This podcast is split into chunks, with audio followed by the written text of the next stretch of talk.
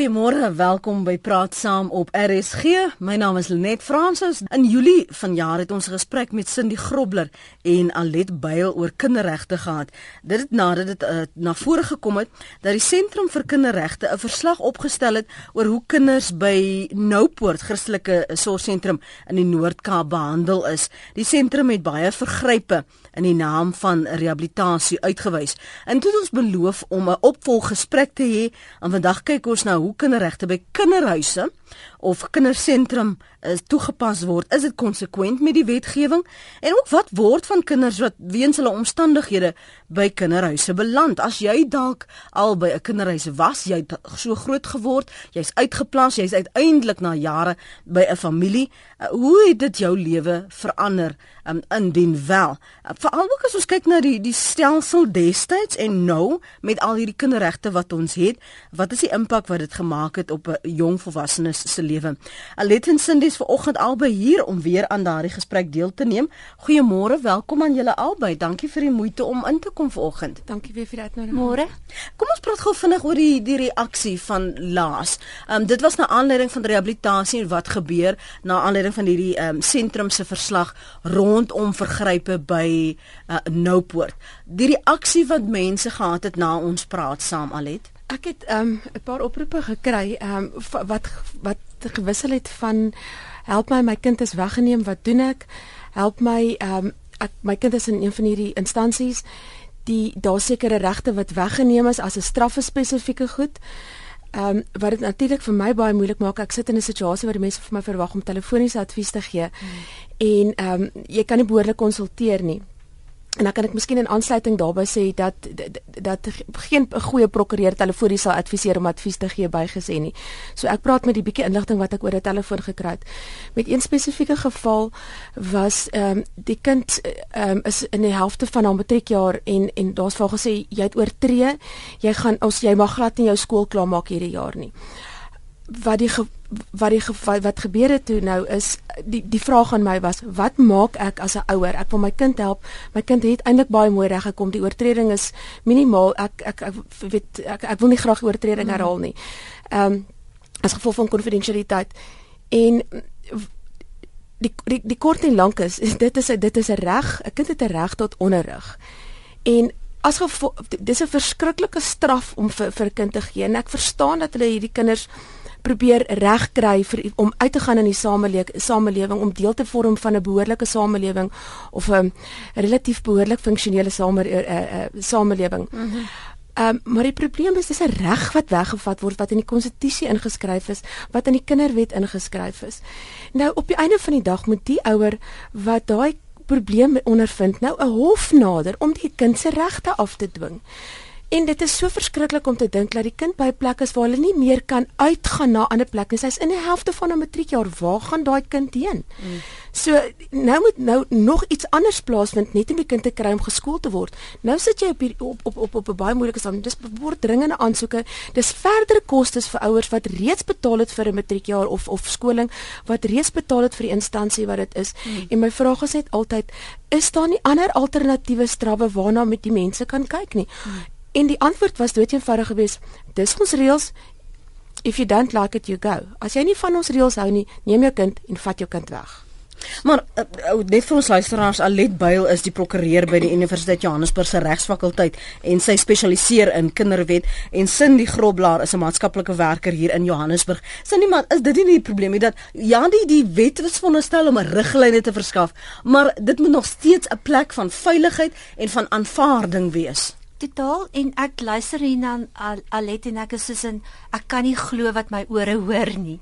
Want ehm um, as ek as ek in ag neem wat die skolewet sê dan mag dit nie gebeur het nie die kind mag nie net geskort geword het nie. Waar is die mhm. departement hierby betrokke? En as die departement hierby betrokke was, sou die situasie potensieel heeltemal anders te hanteer geword het. Die kind kon individueel hanteer word in terme van 'n skoolopvoeding. Mm. Daar kon heeltemal anders te goed plase vind het. En my die realiteit is skole sit met kinders wat moeilik is. Ek, ek gaan glad nie daaroor stry nie. Um ek het dit die vorige keer ook gesê dat uh ons ongelukkig as maatskaplike werkers kinders skryf te laat in die stelsel want die skole meld nie 'n probleem vroegtydig aan nie. Om in 'n matriekjaar te sê die kind het soveel maal al oortree dat ek nie bereid is om die kind langer in die skool te hou nie. Wil ek ek wil ek eintlik vir die skool sê dis jou probleem hoekom het jy nie in start 6 ag graad 8 dis mos mm. nou graad 8 graad 8 al gesê hier's 'n probleem nie hoekom het die laerskool nie al gesê daar's 'n probleem nie om dan in die matriekjaar dis vir my totaal onbillik. Totaal. Vind vind julle albei dat ons het hierdie wetgewing um en dit het as dit aansienlik uitgebrei dat die kinderhuise en veral bestuur daar nog steeds maar doen wat hulle wil. En as hulle regtig in 'n noodgeval is of daar is 'n krisis, dan word daar na die kinderwet verwys. Want as mens dan nou luister die voorvalle wat ons die afgelope paar jaar sien, nie net rehabilitasie, nie net straf nie, maar hoe ongelukkig sommige kinders wel is in daardie omstandighede. Klink dit vir my asof hulle net so 'n wet vir hulle self is. Ek dink soms die probleem is dat die die manier hoe dit bestuur word is nie noodwendige probleme maar die manier hoe die kinders soms hanteer word kan die probleem wees. Ja, die bestuur kom neer meer is ook sê meer miskien op administratiewe goed en die die geld en ensovoorts wat daarin daarmee betrokke is. Maar die probleem is ook soms dat die kinders so ontsettend moeilik is as hulle in daai stelsel beland op daar staan maar dat, dat ek dink die mense raak so hard raad op dat hulle nie weet hoe moet hoe om dit te hanteer nie hmm. en dat hulle dalk ek wil amper sê reg in eie hande neem om die kinders te pro, te, te probeer hanteer. En dit is baie makliker om op die kantlyn te staan en te kritiseer. So dit is baie maklik vir my te staan en vir my sê, "Ekskuus tog, Ethiopia werk so." En my my boekie sê dit en my wet sê dit en jy moet dit so doen. Maar dit is vrek moeilik as jy daar binne in daai situasie is. So al sê al sê die wet so dit ons dit is ons moet die wet toepas, maar nou nou my vraag altyd van die van die binnekant af is niks niks mos was nie miskien vir my kan help daarmee is wat maak jy met daai ontsettende moeilike kind? En ek wonder of dit nie ook by die by my, by my eerste vraag aangesluit is nie. Is dit nie dalk 'n raad op beheerder wat op die einde van die dag sê ek weet nie meer wat anders nie en dit is hoekom ek dit op hierdie manier gedoen het. hoekom sit ons so dikwels met die persepsie dat kinders wat by kinderhuise is of daar beland is probleemkinders? Uh, ek dink geskiedenis het dit vir ons half neergelê en dis 'n stereotipering wat ook daar plaasvind. Ehm um, kinders wat in 'n kinderhuis is is nie beland daar as gevolg van omstandighede waaruit hulle kom. Hulle het nie daai omstandigheid daar gesit nie. Die omstandigheid wat hulle vandaan af kom is baie dikwels deur die ouers geskep baie baie dikwels deur die ouers geskep en dis ook iets waaroor ons verlede keer gepraat het oor hoe hanteer ons dit dan in terme van die ouers wat hierdie situasie skep. Ehm um, hoe verander ons dit dan op daai manier? En om terug te kom na wat Alet sê, ek stem 100% saam met Alet. Ek stem saam met haar. Dis ouens wat op 'n plek kom wat sê ek weet regtig nie meer nie en dis hoekom ek so gaan optree. Maar terug te kom te wat ek net nou ook gesê het om dit in 'n matriekjaar te doen is my baie kru. Ehm um, dit dit moes al vroeër gebeur het en ehm um, ek het in die vorige gesprek wat ons gehad het in Julie ook daarna verwys. As dit 'n uh, kriminele ding is, is die Child Justice Act daar en hy kan baie goed toegepas word. Ek kom al hoe meer agter veral waar ek op die oomblik funksioneer want ek werk op 'n nasionale vlak met goed.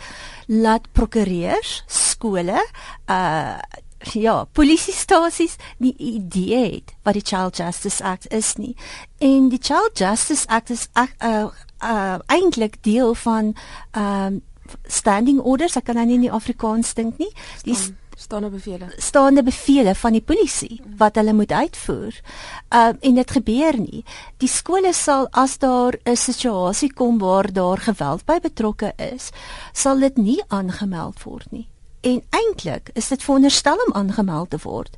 As 'n as 'n kind in 'n situasie blootgestel word waar daar ehm um, mishandeling van enige vorm en ek is baie ernstig, enige vorm plaasvind, is dit veronderstel om aangemeld te word. Dit gebeur nie. Met ander woorde dan kom ons op 'n plek waar die situasie half die skool voel jy ons kan dit nie doen nie of die persoon uit waar uit die situasie uitkom waar die kind byvoorbeeld mm. is is um, ekonomies baie welgesteld of daar status aan betrokke of weet jy hierdie kinders kom uit 'n so situasie uit waar hulle potensieel so arm is dat die ouens persone vir ons kan nie nog druk op hierdie gesin plaas nie. Maar die realiteit is as ons nie druk in aanhalingstekens op daai gesin plaas nie, gaan ons 'n situasie hê waar ons 'n kind in matriek moet skors. Mm. En uithaal. En da, wat het dan gebeur? Dan dan het ons eintlik die kind deur die krake laat val. Dis nie billik nie. Dan sal sy be, weer besig om in 'n situasie te kom waar die kind uh groot geword het in 'n omgewing waar dit nie goed was nie en weer en weer en weer. Wat het ons die kind geleer? Hmm. Niks. Kan ek net vra vir ons uh, na uh, Carolina gaan op op die lyn.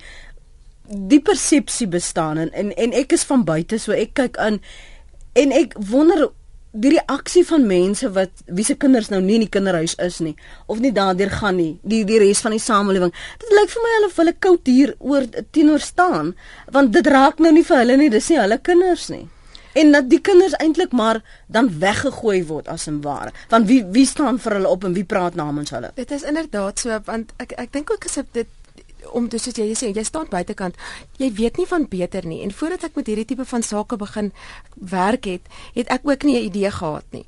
En ek het begin 'n punt maak daarvan vir alles waar ek vir die kind optree om in die kind se omstandighede te gaan ondersoek.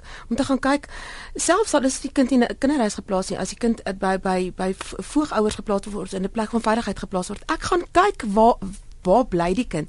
Ek gaan kyk in watter omstandighede bly die kind. Waarheen wil 'n sosiale werker aanbeveel na die kind toe gaan? So jy kan nie net in daai isolasie kyk na die na die omstandighede. Jy moet weier kyk as nie dit en jy moet probeer kyk om elke kind as 'n individu te hanteer. En party kinders is nie in 'n ouerhuis omdat hy nie uh, uh, uh, omdat hy uh, deur se net uh, omdat mamma en pappa nie daar is nie. Hy word groot sonder mamma en pappa of mamma en pappa vir my nie hier nie of mamma en pappa kan nie vir my sorg nie. Hulle kom kuier vir my in die kinderhuis. So dis nie asof mamma en pappa glad nie daar is nie. Dit dit is net as gevolg van mamma en pappa se omstandighede. Mm. Maar hulle het net soveel liefde nodig soos my en jou kinders. En hulle het ook daai gevoel van ehm um, ek wil iewers hoort. Mm. Ook soos wat enige ander kind het. En as daai hoort nie uh uh um daar is braai kind kan daai kringloop weer herhaal. Dit is ja. hoekom ja uh, die, ja. die kinderhuis is is wil ek amper sê is is is 'n is 'n laaste opsie. Daar's mm. ehm um, word al hoe meer vandag voorsiening gemaak ons noem dit vir clustercare mm. waar daar kleiner huisies is basies met ehm um, met met ander jy sit met een reuse gesin. Mm. Daar's 'n huismamma en 'n huispappa met 'n gesin van omtrent 10 kinders binne in die huis. Mm. En ehm um, dit werk presies soos 'n gewone huisgesin in plaas van hulle 'n groot kinderhuis te plaas. So jy probeer hulle individualiseer. Die die wet verwys daarna dat jy nie meer as 8 tot 10 kinders in so 'n situasie kan plaas nie en dit werk goed. Um ek het lank vrywillige dienste vir 'n uh, vir so 'n clusterhome gelewer in Northcliff. En ek het altyd vir die ouens gesê by wie ek betrokke was wat ge, wat ons gehelp het in die situasie. Hulle moet net onthou ons werk hier met 10 kinders. Dit klink vir hulle min. Maar as ons regtig intensief aan hierdie kinders se lewe 'n verandering kan maak, daai kinders trou, dat ons al klaar 20 mense betrokke by daai situasie. Hulle het potensieel kinders, 2, 3 kinders en dit dit brei uit. So dan kan ons die siklus verbreek. Maar weer eens, dit kom terug dat ons vroeg genoeg hierdie situasie moet hanteer. Baie vroeg genoeg. Ons kan dit nie ons kan dit nie hanteer. Dit is ongelooflik moeilik om dit te hanteer wanneer 'n kind in, in sy 17, 18 is. Ja, vormingsjare is dan verby. Dit is ja. totaal mm. verby. Kom ons hoor wat het Carolina op die lyn op die hart ekskuus tog Carolina praat gerus môre. Of môre net. My naam is Carolina Skokke van Pretoria. Ek kan nie die kind se naam noem nie, my huishoud se dogtertjie is in Letlabiliene skool. Die kind is verskriklik geboelie, sy is verkragt. Ons het herhaalde kere die polisiestasie gebel, die polisie antwoord nie. Ons het die kliniek gevra wat is die skool se nommer, want die nommer van die skool bestaan nie jy weet die nommer wat op die skoolpapier staan bestaan nie. Nou is die kind verkragt, die kind is geboelie. Nou sê die onderwysers die ma moet skool toe kom, maar, maar hulle kan nou nie meer polisiestasie toe gaan daaroor nie. Nou wil ek net weet wat se reg het sy nou? Want haar ma werk in Pretoria, sy gaan elke middag huis toe. Maar sy is nie in 'n kinderhuis nie. Nee, die kind is die skool is nou by die huis. So die kind gaan nou van die uh, in die oggendskool toe en sy gaan na huis toe. Maar die insidente vind plaas by die skool. Maar die skool is onbekombaar. Jy kry nie die skoolie want daar is nie 'n nommer nie.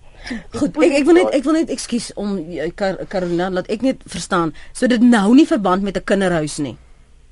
Ja, nee, ek weet dis hoekom ek nie sy's 'n gewone in 'n skool, 'n gewone skool. Goed, dankie vir jou oproep. Goed, dit hou nie verband met ons onderwerp vir oggend nie, um, maar wat staan haar te doen? Sy het met die onderwysdepartement kontak. Uh, uh dis nie iets wat verbygaande kan wees nie. Um ek het 'n ruk terug in Noord-Natal gewerk en 'n soortgelyke situasie gehad. Uh die onderwysdepartement moet bewus gemaak word hiervan baie duidelik en nie dit moet nie hieronder begin nie. Dit moet baie duidelik bewus gemaak hmm. geword word daarvan. Uh waar mens die onderwysdepartement kan kontak en vir hulle sê dis die situasie ek wil graag terugvoer hê. Want jy as aanmelder het ook die reg om te vra op terugvoer. Hulle gaan nie vir jou die detail gee nie hmm. want hulle mag nie. Maar hulle moet beslis die situasie verder vat beslis. Daar's nie eers 'n twyfel daarin. En hulle kan definitief nog klagtes by die polisie hê. Daar's dit dit gaan nie verby nie. Daar's nie 'n keerdag of 'n keerdatum ah, ah. nie. Die enigste probleem met 'n verkrachting uh, met kriminele klagtes is dat daar so vinnig as moontlik uh, ondersoek deur 'n distriksgeneesheer moet doen en ek dit is gewoonlik 'n onaangename deel, maar dit is gewoonlik ehm um, hoe saak teen teen teen die ehm um, aangeklaagde of die beskuldigde bewys beter bewys kan word um, en ondersteun kan word is deur die distriksgeneesheer se verslag wat dan uh, direk na die aanmelding gedoen word. Die goed verjaar nie. Ja, dit moet ons onthou, dit verjaar nie. En as die polisiestasie dit nie aanmeld nie, moet dit ook aangemeld word op 'n hoër vlak, want die polisie is veronderstel met elke en ek bedoel elke tipe situasie wat na hulle toe kom waar daar enige sprake is van aanmelding van verwaarlosing mm. is hulle veronderstel om wat um, in ons taal 'n vorm 22 is in te vul. Ek weet hulle noem dit iets anders. Ek sal nou met Jock as ek sê wat dit is, maar hulle is veronderstel om 'n vorm 22 in te vul. Mm. En daai word direk aan die departement uh, social development deurgestuur en weer eens ingevolge die reg is social development veronderstel om dit te ondersoek. Hmm. Daar's nie nodig om bewyse te wees en ek wil dit herhaal wat ek nou sê. Daar's nie nodig om 'n bewys te wees nie. Die die realiteit is as daar 'n bewering is, moet dit ondersoek word. Ja, ongeag. Ja. Anoniem goeiemôre. Goeiemôre Lenet. Ek wil graag 'n bydrae lewer. Ehm um, nie alle kinderhuise is sleg nie en nie alle alle kinderhuise ehm um, mishandel kinders of uh, kom hulle te na nie. Ehm um, ek is baie nou betrokke by die Jacaranda kinderhuis in Pretoria en wat ek daar sien uh en wat vir daai kinders gedoen word is absoluut uit die boonste rakke.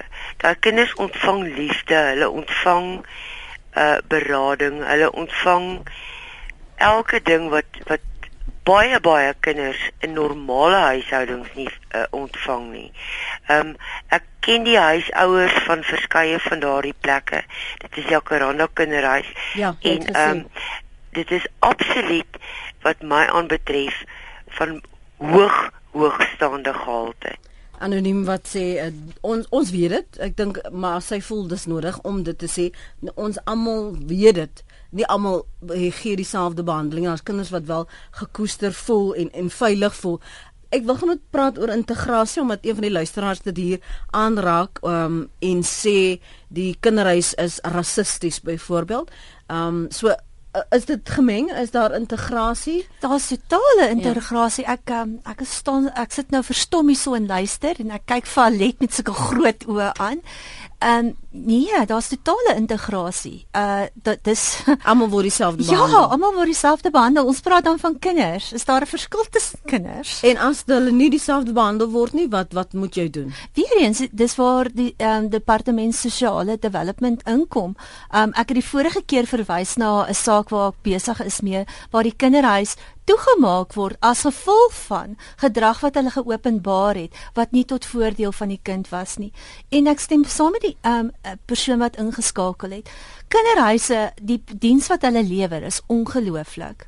Uh daar en die foster ag die care home fasiliteite verskaf so so 'n groter kapasiteit aan 'n kind om by daai koestering waarvan ons almal praat wat ons graag in ons kinders wil sien.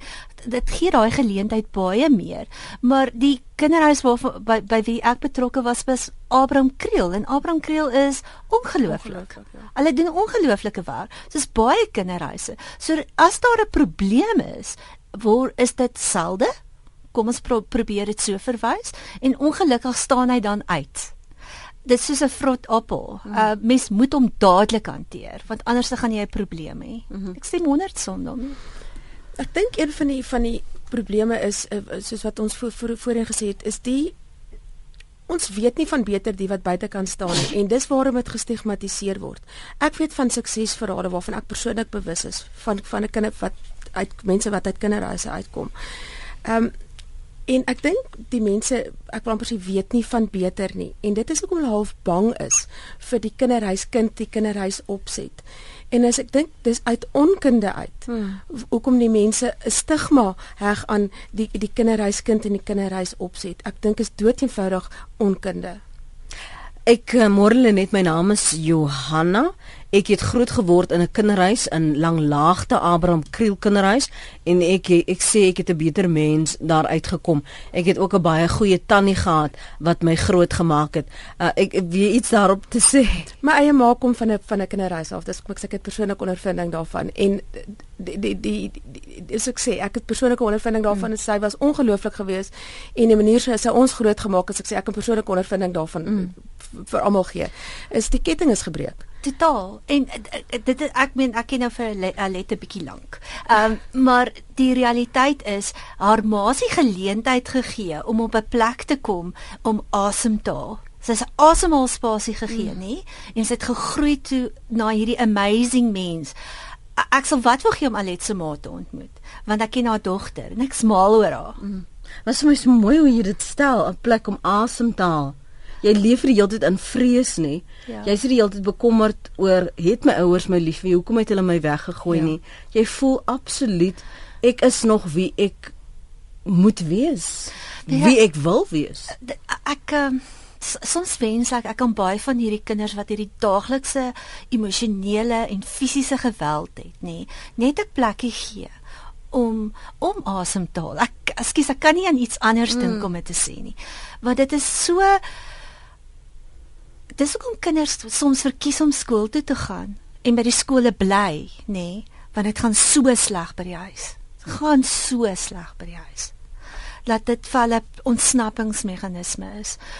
In die trauma situasies waar ek mee op 'n daaglikse basis werk, want ek doen op hierdie oomblik net trauma berading, kry ons so dikwels dat 'n ou wat in 'n moeilike huissituasie is, sê, weet jy, dis vir my, dis moeilik by die werk. Ek kan nie altyd konsentreer nie, maar ek gaan werk toe want ek kan asemhaal. Ek het 'n plek waar ek voel my kop is besig, waar ek ehm um, waar ek gewaardeer word vir wie ek is. En ek, ek dra nie die stigma van ja, hy uh, is eintlik van 'n kinderhuis, jy weet. Glad ja. nie. Mm. Glad nie, glad nie, glad nie.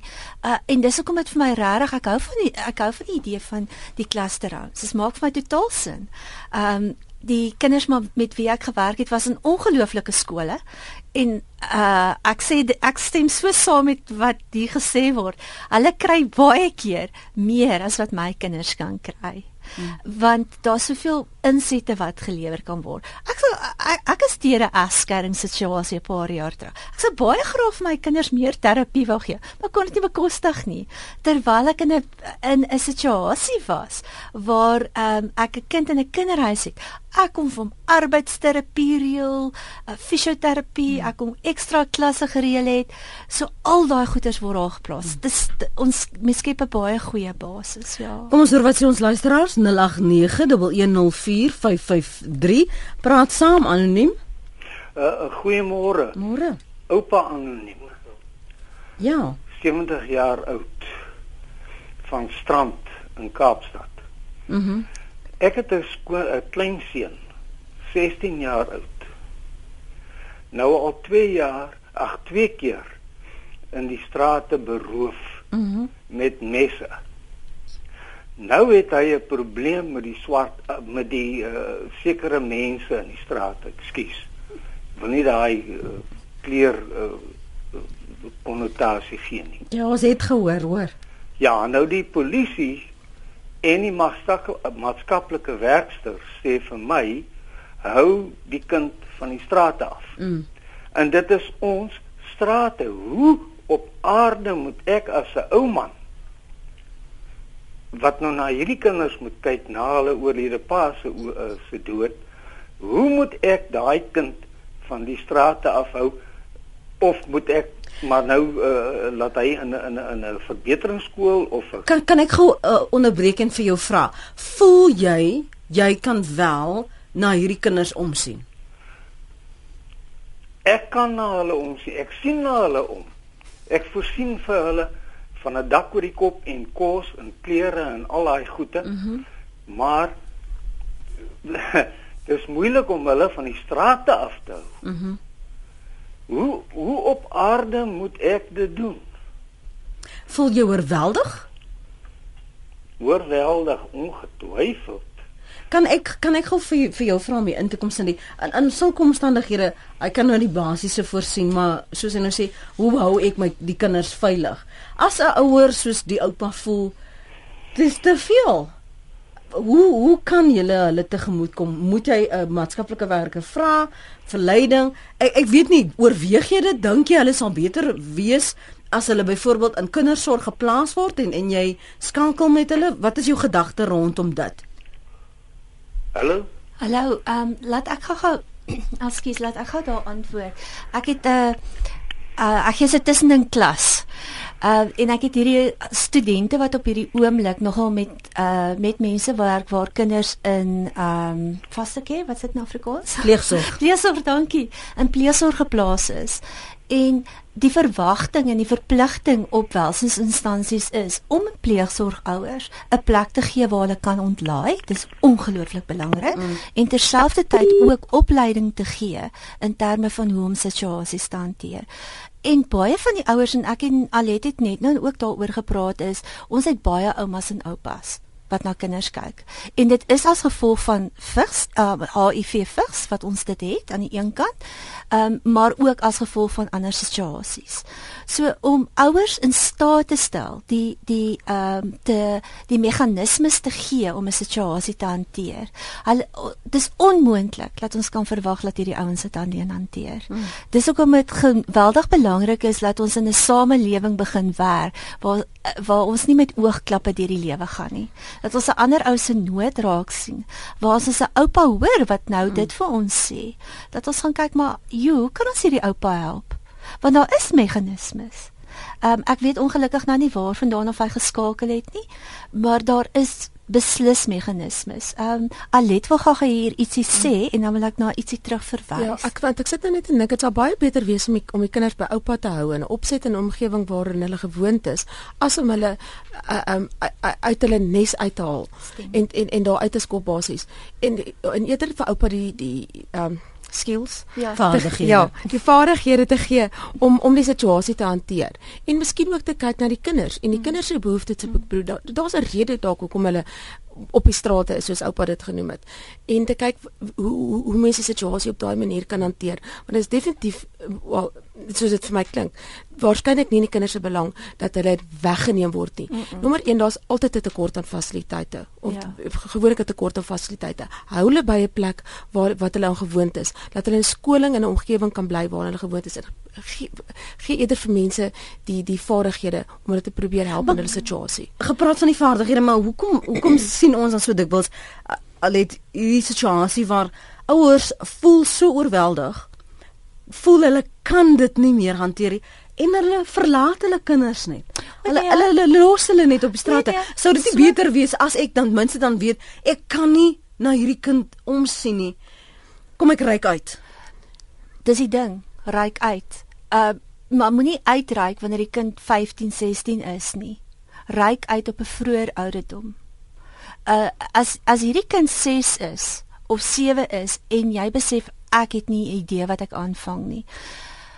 Ehm um, toe ons ons is al ek dink ons al drie het dalk op 'n stadium het ons was ons ma ons is nog ma's. Ons het nie geweet wat ons aanvang nie. Weet ons nog steeds nee, ek is nog geen ma nie. Wel, okay. Ek weet beslis nie wat ek aldag aanvang nie. Maar ek vra Um en ek sê dit baie pertinent want ek en Alet het al twee kinders wat spesiale behoeftes het. Ek het 'n autistiese kind en Alet het 'n uh, 'n wonderlike ander kind. Ek weet definitief nie hoe my kind aldag te hanteer nie, maar ek het hierdie ongelooflike mense om my vir wie ek kan vra. En ek dink dis die groot groot ding. Ons het die vorige keer ook gesê, parental guidance, ouer leierskap is so belangrik. Um, en ek wil aansluit met by wat Alet gesê het oor hierdie oupa, nê. Daar's dikwels ouens wat my vra maar, "Jy kan ek nie my kind stuur vir terapie nie." Dan praat ons hier van die kind van 5, 6. Ja, dis nou alles mooi goed en wel, maar ek verkies persoonlik as terapeut om die ouer eers te vat in hmm. terapie in, want as ek die ouer se situasie verstaan en hoe hy met die kind werk, kan ek potensieel die probleem van die kind alreeds 90% hanteer. Mm in Kailami praat ons met Isaac. Isaac?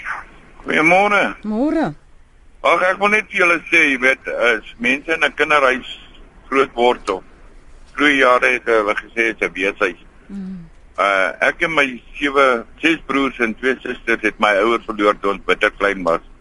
En vandag is ek 'n seksuele seksuele sakeman en Mense dink altyd as jy in 'n kinderhuis groot word en hulle kom maar met 'n ou stukkie kledingstuk mm. of kos. Mm. Dit is uh jy weet uh, dit is die behoeftes wat die kinders wil hê.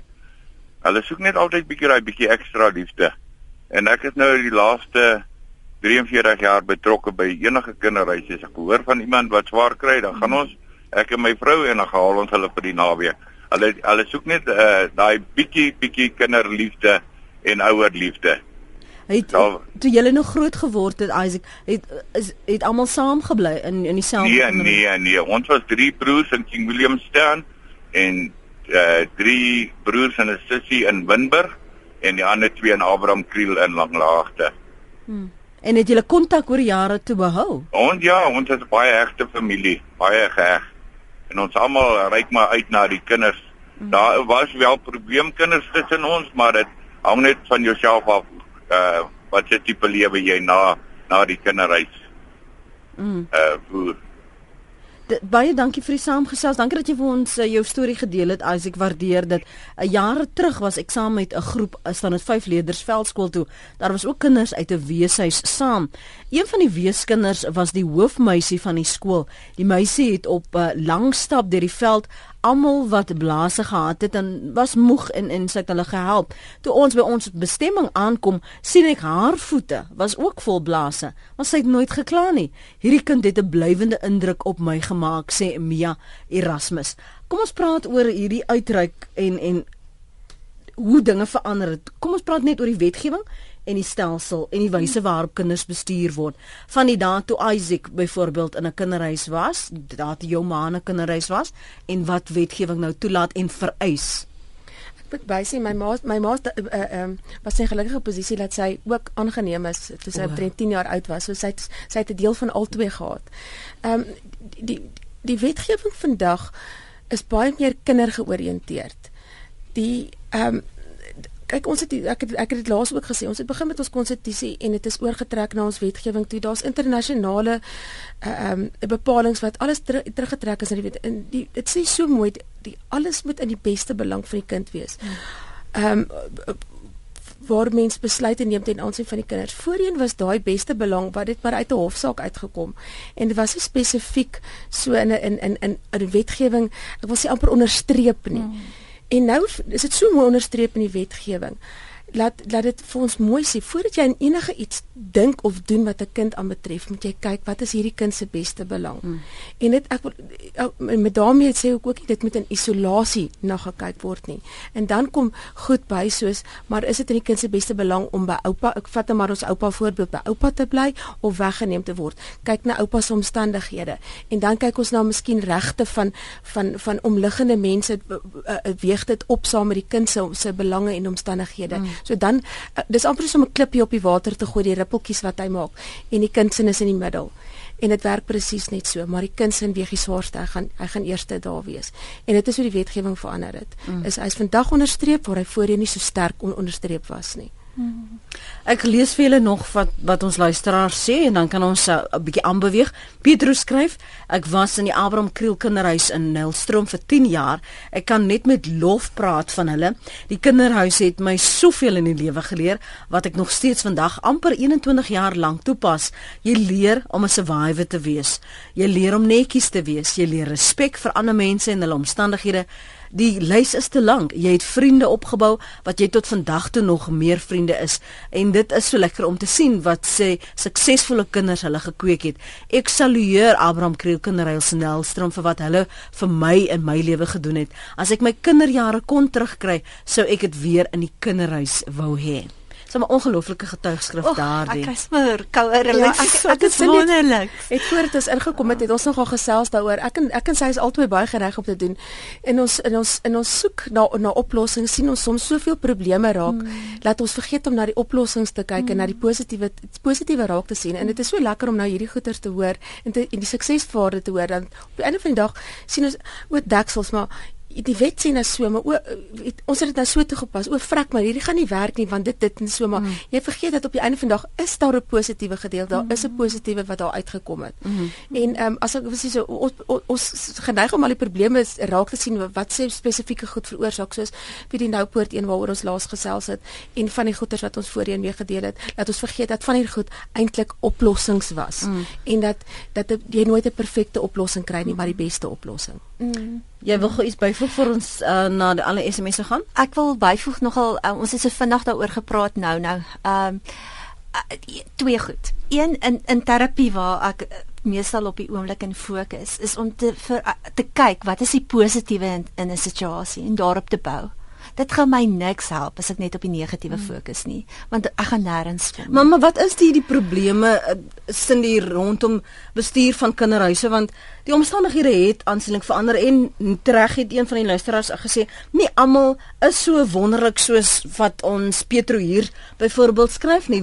Wat moet dan gedoen word en wat is die oplossings dan in daardie gevalle? Kijk, waar waar die kind aan die einde van die dag se belang nie beskerm word nie, waar die kind meer kwesbaar is. Dis dis presies presies wat ons gepraat het in die verlede in die vorige gesprek ook en waaroor ons vrugtig gepraat het en ehm um, iewers langs die pad gaan iemand my nou slaan. Maar as ons dink dan spesifiek ons het dit genoem voordat ons op die lig gegaan het ook oor die artikel wat verlede week in die koerant was wat 'n uh, 'n uh, môre ster kinderhuis in Desember verlede jaar 'n uh, interdik gekry het of 'n bevel gekry het om hulle subsidie uitbetaal te kry. Ehm um, en uh, dit is nie uitbetaal nie. Dis hulle weer hof toe verlede week en die uitspraak was dat die LER en die hoof van die maatskaplike werkdienste nou ehm um, persoonlik verantwoordelik gehou word uh, uh, alle minagting van die hof. So hulle kan gearresteer word. Hmm. So om terug te kom na jou vraag spesifiek is ek dink die die goed wat daar gestel word van van vanuit ons regering se situasie uit laat dit wel toegepas word. Een die ander gedeelte en ek het dit die vorige keer ook genoem dat ons mense het wat regtig daar wil wees. Laat ons nie ouens daar het omdat dit 'n uh, uh, ietsie is of 'n salaris check aan die einde van die dag nie. Absoluut nie. Daar uh, daar is daar uh, vir maatskaplike werkers is 'n salaris check eintlik 'n nul op 'n kontrak. Mm. Ehm um, want dit is so minimaal maar die laat ons het alles met passie nodig man. Uh, ons werk met kinders hierso. Mm. Kom ons hoor wat het Leni op die hart, Leni? Amore net. Mm. Weet jy wat? Ek was nou daai jare, ek is nou al 'n ouma, was ek in Beckham Charlotte Tron kinderhuis. Mm. En ek sê vir jou sê ons ek en my boetie was klein toe my ma dood is. Jy kom my pa nie eintlik na ons so, vir ons sorg nie toe pad ek gaan ons kinderhuis toe. En ek is tot nou toe dankbaar. Daai tyd was dan 'n agtergroot standaard. Ek het ja. uitgegaan. Maar hoe ons is goed behandel. Jy het studietasse gehad, jy het jou eetes gehad. Daar was niks worries nie. En ek is nou nog dankbaar vir die Here dat ek in so 'n plek beland het dat ek my standaard kon maak en weer my gesig in die samelewing kon wys. Daar sê dankie Leni. Okay. Mooi dag daar. Ek wil gaga hierso ietsie noem. Ehm um, nou praat ek hier baie jare terug. Moes ek 'n kind verwyder. Ehm um, en ek het die saak 10 jaar te laat gekry eintlik. Die kind was toe al 16. En ek moes die kind verwyder ten spyte van baie rowwe omstandighede. En ek kan onthou ek verwyder hom en ek het hom by familie geplaas en die familie het hom vir my teruggebring soos 'n pakkie wat mens sal gaan ingee by 'n winkel en het vir my gesê wil hom nie meer hê nie. Dit was my, oh. joh, my hart het gebreek. En ek moes hom in 'n plek van veiligheid gaan sit en ek was so bekommerd want ek het die reputasie van die plek van veiligheid het ek besef, ek het geweet.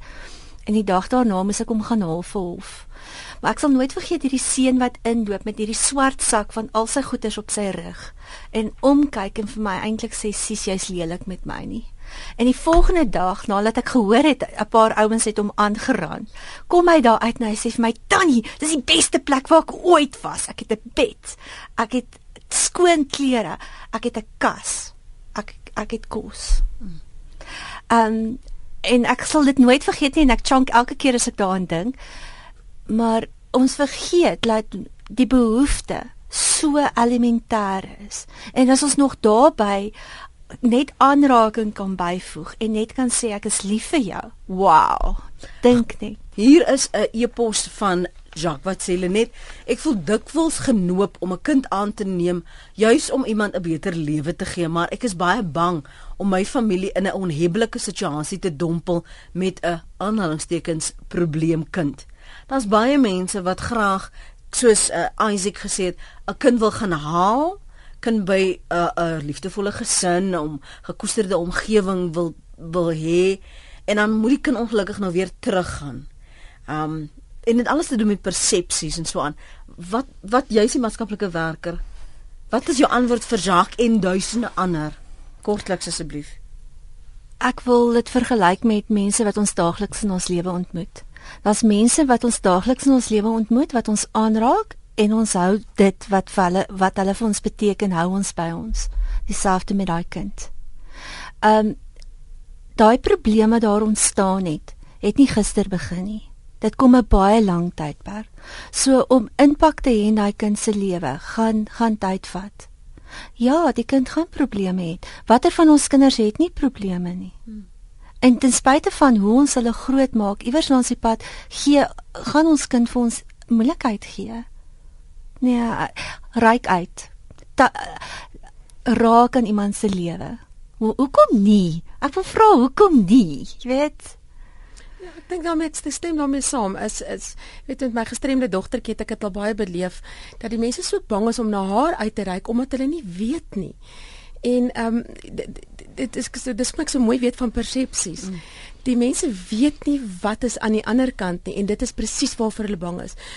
En dis juist die ding van hoekom nie en hoekom as jy as jy sou uitreik dan gaan jy uitvind maar as jy nie uitreik nie gaan jy altyd wonder wat as ek het hmm. jou lewe gaan arm wees maar wat vir my waarom ek afgaan sluit is wat wat jy net gesê het ryk uit en help 'n kind om asem te haal Dis vir my wat dit Ja, absoluut. Baie dankie aan my gaste vanoggend, Alet Byl en Cindy Groblaar wat saamkom gesels het oor wat wetgewing sê rondom die bestuur van ons kinderhuise en die wetgewing om hulle te beskerm en waar ons dalk faal, nie net as 'n gemeenskap nie, maar ook soms as bestuur, soms ook as die regering. As jy weer die program wil luister, gaan na ons potgooi by rsg.co.za en laai die potgooi daar af.